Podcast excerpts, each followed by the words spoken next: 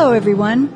I'm Jensine Bard, and welcome to Testimony, where truth is told, lives are changed, and hope is given.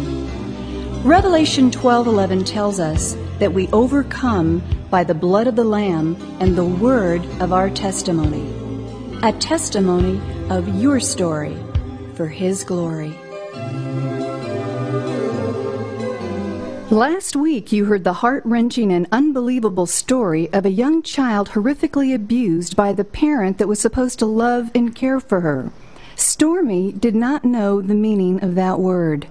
Did anyone truly care for her? Did God? And if yes, why did she have to be locked in a closet with rats for hours on end? And where was her father to defend her from the rages of her mother? A diagnosed schizophrenic whose own set of, quote, imaginary enemies caused unending havoc in the home and lives of anyone who even came close. And finally, how did my next guest not only survive, but learn to thrive in the midst of it all? Here to share more of her incredible story of overcoming is award winning, best selling author and speaker whose record breaking series on prayer has sold over 14 million books worldwide. Her latest being The Power of a Praying Life Finding the Freedom, Wholeness, and True Success God Has for You. Ladies and gentlemen, my very special and honored guest, Stormie Omartian. Stormie, welcome back to Testimony. Thank you, Jensine. It's so good to be back. Stormie, before we begin more of your story, you are also the wife of renowned Grammy Award winning composer and producer Michael Omartian, and the two of you together have sung and penned some of Christian music's most beloved songs. How special is it knowing that God put you two together when all of your other relationships outside of Christ ended in failure? Well, it was really the Lord, absolutely, and we knew it too. We had prayed so much about our relationship, uh, not wanting to make a mistake, not wanting to do anything outside the will of God. You know, we'd done those kind of things, and I, I especially had, and it just led to such disasters that it was so nice to be able to just submit this whole relationship to to God and and see where it took us. And and so when we felt led to, to be married, it was we knew it was God. We've never doubted that, you know. And um, although we had tremendous struggles, because I came into the marriage with a lot of hurt and you know emotional damage, and he came in with a lot of anger, and those two things together really did not mesh well. And um, this is this is before I found any deliverance from all those, you know, demons of my past. You know, all the anxiety and depression and and um, feelings of hopelessness and futility and you know just all those negative emotions, the loneliness, you know, and which which is, can can be a really painful thing. And then him having all that anger, and he would sometimes direct it toward me, and that would make me feel worse. And then it, I, I'd withdraw from him, and it was just horrible. It was just such a it was really hard, really, really hard because we were so broken, both of us. And yeah.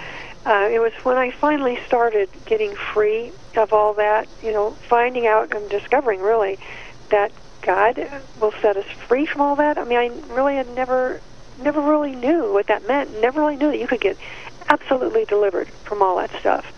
And uh, when I when I had the chance to have that happen, where I went to the counseling office at the church and was uh, had Christian counseling, and and they prayed for me, and I really got free of that depression. And I got free of the anxiety, and little by little got free of all my fear and all those things. And and and, and we got you know marriage counseling as well. And that really made such a difference. And we've been married um 38 years. And it's really a miracle of god. Really if we hadn't had the lord we've been divorced for sure. And we wow. really were able been able to work through so much because of the lord. Now, Stormie, I want to talk about something that really isn't talked about too much today, believe it or not. You are the product of an abused victim at the hands of your own mother. But when you got married and had your own children, that started to translate toward them. Can you talk about that? Yeah, that was that was pretty shocking because I had gotten free of all that unforgiveness toward my mother and had really come a long way before I had my first child. And um, when I brought uh, my son home from the hospital, I had all this you know anger come up in me toward my mother because I'm thinking, how can you treat a your own child the way my mother treated me, and so I had this all this unforgiveness coming up again. So I had to deal with that. And it's not like I was dealing with it all over again. I was dealing with new levels of unforgiveness that were coming forth for me, be, me to be set free of. And um, but one night when my baby was crying and crying and crying, I couldn't get him to stop crying. I'm trying to do everything, and a good mother knows how to do And He wouldn't stop crying, and his crying became a rejection of me. Like, oh, you know, you're not a good enough mother. You can't. You're not doing the right thing. That's what what I'm thinking. I, something just snapped in me, and I really wanted to hit him. I wanted to throw him across the room. I wanted to hit him.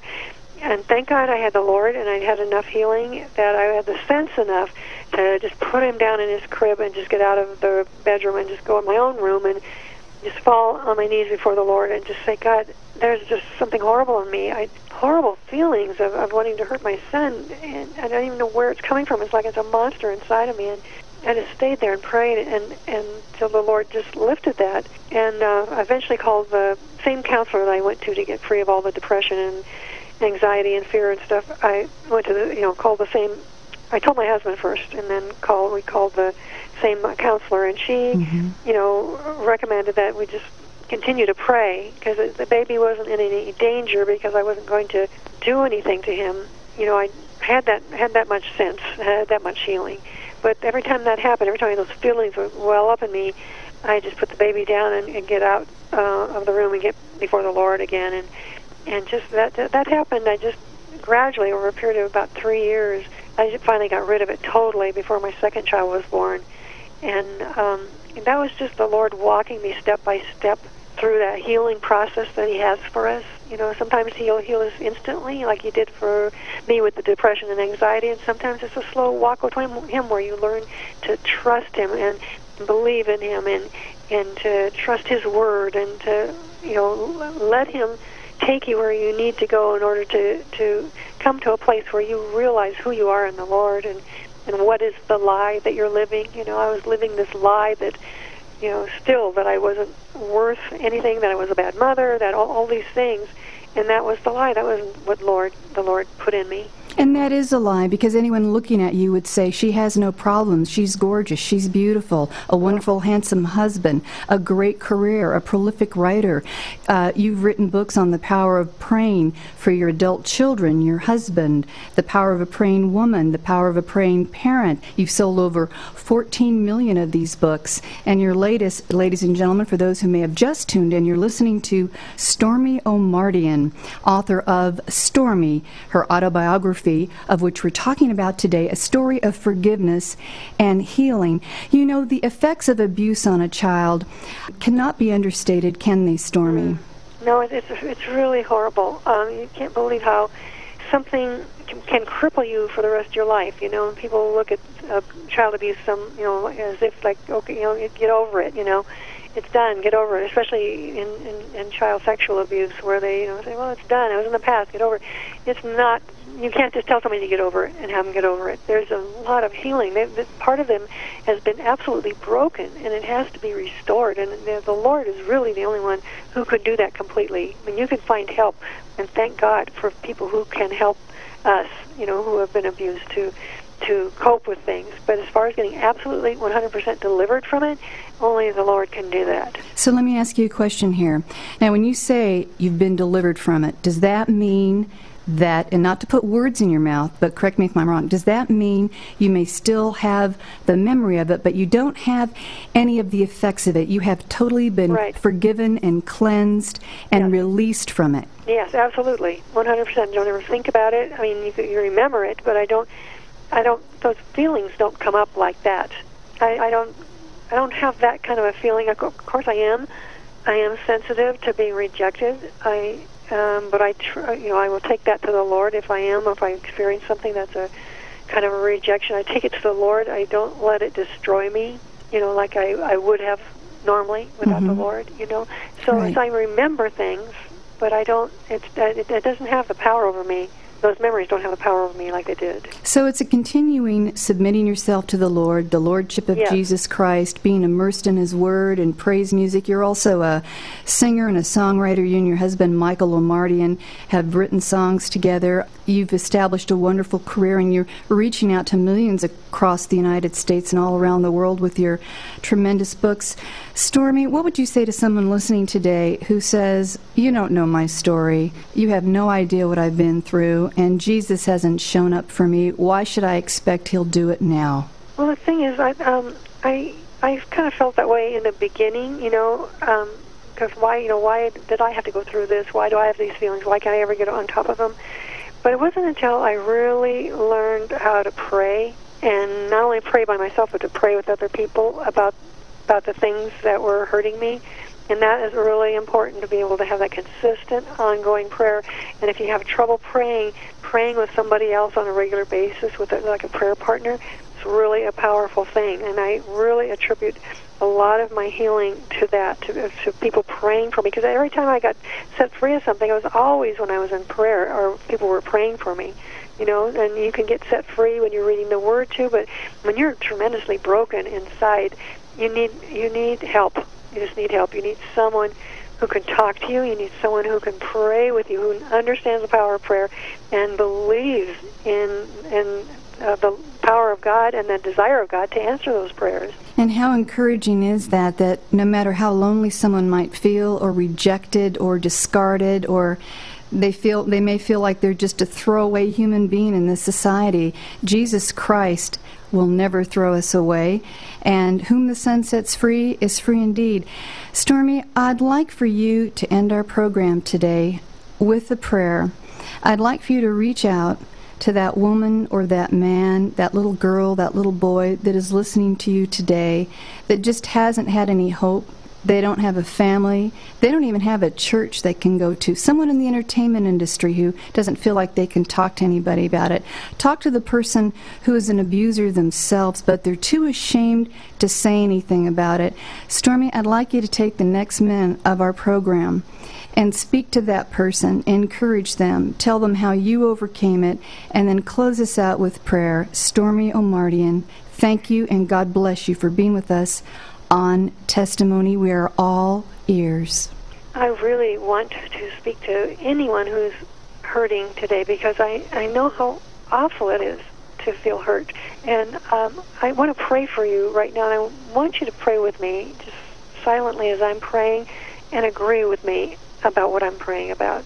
Lord, I lift up to you every single person who is listening right now that has hurt in their heart. And uh, I want you to take away, Lord, the hopelessness that they feel and give them hope, Lord. Help them to understand that you are listening to their prayers, that you care about them, and not only that, you have the power to heal them of all of those painful, uh, negative emotions, Lord. I pray that you will take away all sadness, Lord, that you will take away that, that anxiety that, that can keep us from becoming all we you made us to be, Lord. I pray that you will help them to know that you are their Savior, and not only that, you are their deliverer and healer, healer of the mind, body, and emotions, Lord. And I know that you want them to live in wholeness. That is your plan for their life.